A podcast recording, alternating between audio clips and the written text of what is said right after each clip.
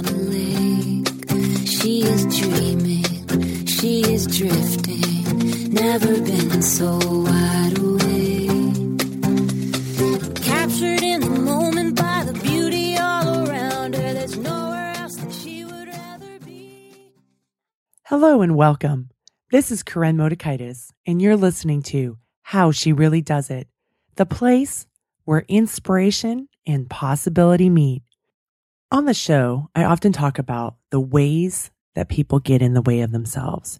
And what does that mean? Get in the way. First off, getting in the way of ourselves is what are the obstacles that are getting in the way of the results that we want? One of the ways that we do this is by having an all or nothing mindset. Do you find yourself with your that you're totally in or you have to do something perfectly or you give up and don't even do it? Or maybe you don't even get yourself started on something because you don't see the point. That is an all or nothing mindset. So, an example of this can be if you have a cluttered drawer, and you've heard Peter Walsh, a guest, frequent guest on my show, say, just clean out one drawer. If you have 10 minutes, clean out one drawer. But you look around your house and go, one drawer? I have a whole house that's that needs decluttering. I need Peter Walsh to come here. Well, the reality is is that he's not coming to probably your home. So what can you do about it? Peter will say, take one drawer, get it clean for 10 minutes. When we have an all or nothing mindset, that's what gets in the way of that result because the thought is, what's one drawer going to do? I have a whole house and this house is a real mess. And sooner or later, that drawer is going to end up there. So why even bother spending that 10 minutes? That is just a waste of my time. And yet we sit there in misery. Peter's point is if you take that 10 minutes and you clean out the drawer and you focus on how cool it's organized. I can find my keys. I can find scrap paper. I have pens or here are the scissors. And you celebrate that, then you may want more of that and then you can work on it. With this whole cluttering thing, I used to do that. I used to think, oh, I have to have a whole week off in order to get everything organized. And I would amp myself up and get a lot of adrenaline and have to do it perfectly and do it very precise and very orderly. And by like day three, after 12 hour, 15 hour days, I was exhausted. I was done. And then eventually I would take the rest of whatever wasn't done and shove it away and walk away in shame. That's what happens with an all or nothing mindset is that it's really a good shame trigger. And shame is that voice of you're not enough. You're not good enough. You're not smart enough. You can't declutter enough. You're bad. There's something wrong with you. That's the voice in the back of our head. Nothing good comes from there. We can't create our best lives from there.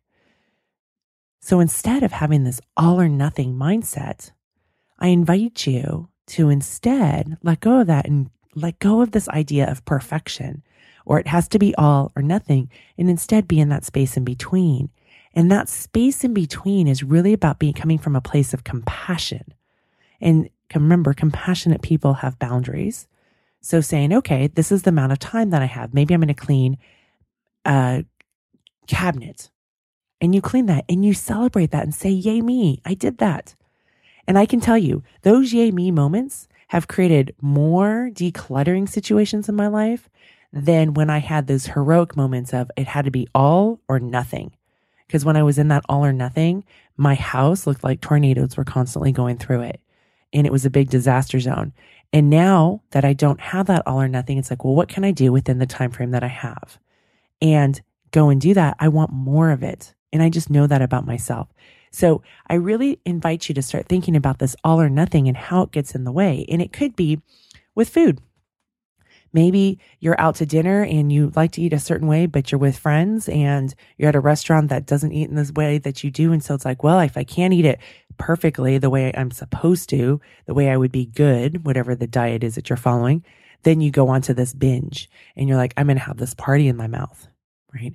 Or another way would be money. Like I'm going to do it exactly perfectly. I'm going to follow my budget or I'm not going to at all. And I'm just going to go have a party with my wallet. Those two extremes don't work well long term for us. So those get in the way of creating the results that we want in our lives. Instead, it's about going, okay, if this is the way that I eat at home and I'm at this restaurant, what do I want to eat right now? And without having to have this party in my mouth where I can eat food that's yummy and delicious And maybe I am having, I don't know, whatever the food is that could be a possible trigger. So we'll just say a cupcake, for instance. And I'm, and I'm not saying it's a good or bad food, but we'll just say a cupcake and you have your cupcake and you enjoy it and you're done. And then you go home and you resume your rest of your life where there's not any drama. Letting go of that all or nothing mindset is huge because it causes so many problems right? It's it's like that dictator voice of I have to do it all, I have to do it perfectly. I mean, that's what I used to have with the clutter of I have to get the entire house, including the garage and every room and every closet and every drawer totally decluttered. So that if uh, Simple Magazine, is that the name of the magazine? I can't even remember, Real Living or something, came to my house, I can open up any drawer at any time and there you go. That's not real life. You know, so letting go of that and going, okay, with what I have today, how much time do I want to spend on this? And what, when can I get to, when is enough enough for today? And it's a work in progress. And that's something that I'm constantly reminding myself of because I do, I can, even though I know perfection is the birthplace of shame and I know that we don't have to do things perfectly and perfection is a lie and all of that, I can still have that old programming in the back of my head and think it needs to be this way. And I can get really caught up in it must be this way. And then that's when I just tell myself, relax. With my given circumstance right now, what is it that I would like to get done? Right? Not what can I get done or what am I supposed to get done or what I should get done. Notice my language. What is it that I would like to get done given this time frame? Maybe it's five minutes, maybe it's 10 minutes. How would I like the space in this drawer to be organized? How long does it take? And usually I'm a busy person, but it's really hard for me to argue that I don't have 10 minutes. And maybe I don't have 10 minutes in this moment or today, but over a course of a week, I'm going to be able to find 10 minutes to be able to clean up that drawer or to be able to, you know, I used to tell myself all the time, oh, I don't have time to make my bed. I'm too busy of a person. It was all or nothing, right? Like, I don't have time. I'm not going to do it. And I always hated that about my bed. I have a pretty simple process. I have duvet covers. Like in the era of duvet covers, like I don't even have that sheet in between because that is a pain. I have duvet covers. It doesn't even take two minutes. But I used to say, oh no, I'm too busy. I don't have time. All or nothing again. And now one of the things that I like to do is keep that commitment to myself. And really, it takes 30 seconds. I shake out the duvet, I put it, it looks all pretty. I smile because I like it to look pretty and I move on and it's done. So, all or nothing are actually prison walls that we create for ourselves, and it makes us feel constrained. Versus when we can be in that compassionate space and have boundaries, but have some flexibility to those boundaries. And not to the point where we're rationalizing, but having flexibility of, okay, it may not be realistic to have it all done, but right now in this moment, what can I get done? And looking at that part in your life. This leads me to talk about Carol Dweck, who's a professor. She's been on my show. I'll put her interviews in the show notes, but she's been on my show a couple times and she's at Stanford and she studied success and she's a psychology professor and has done great research. And you hear me talk about her all the time. So this isn't probably something new, but she, in her research, she looked at people with fixed mindsets and growth mindsets. And Carol's research and what she really believes is that the thoughts that you think can create the results in your life. And when you have a fixed mindset, that would actually be what an all or nothing is a fixed mindset, letting something define you, making sure it has to be perfect or don't even bother to do it at all.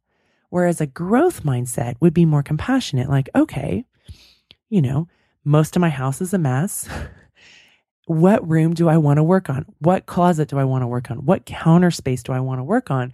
And work on that and then celebrate that. She doesn't talk about the celebrating part, but I do think that's important where we go, where we recognize an achievement that we did instead of discounting it. Because most often when we say, Hey, yay me, again, I don't know, how long did that take? One second? There's not a huge cost to us, but we feel a little, pride in ourselves. And that is going to fuel us to want to have to do that more often because when we feel proud, that's a really good feeling to have. Versus when we feel shame and we're pitching a tent, building a campfire, and having people around just to hear our sad, sad songs, you know, our stories that we have about ourselves. That's not very fun. So a fixed mindset would be like an all or nothing mindset and a growth mindset, whereas you can recognize the small steps that you make towards creating the results. that you want and not defining yourself that, okay, I only have one clean drawer and the rest of the house is a mess. But hey, look, this is what I did. And if I did this here, the next drawer can get clean. And then if I can maintain those two, not if I can maintain those two, I'll maintain those two and then I'll clean this cabinet over here. That one Thanksgiving, after Thanksgiving, we had lots of family over and I was just happened to be in the kitchen and and after a while, I just started. I was like, "Oh, I'm going to reorganize this one shelf in this corner cabinet." The the cabinet had been collecting stuff through the years. And I just said, oh, I'm going to just do this one shelf. Well, we were still sitting around. And so then the next thing I know, I did the next shelf. And I was like, that's so cool. And it looks so good. And I looked at the third shelf. I took it, did the next shelf. I had a whole box of stuff I was bringing to the SPCA. I was so excited. And every time I opened that cabinet, I would smile. I love seeing that space. The rest of the, the other cabinets may not necessarily have been that. I had a medicine cabinet that was a mess at the time. But that is how I've gotten my house much more organized. And it's been lasting versus back 20 years ago when I would take a week off of work and try to do it all in one week and fry and die after three days. So I invite you to let go of this all or nothing mentality mindset, which is really rooted in a fixed mindset, and move over to that compassionate place of what can I do right now in the time that I have? And that's a compassionate mindset. So I invite you to practice that and take that on. Thank you so much for listening today. I really appreciate all the emails that I get about the show and the iTunes reviews. And I have a shout out for Canadian Nicole Harbor. Thanks so much for taking the time to leave an iTunes reviews. Love those. And that really helps the show. So thank you guys so much. Until next time, I'm smiling big for you. On a lake, she is dreaming, she is drifting Never been so wide awake.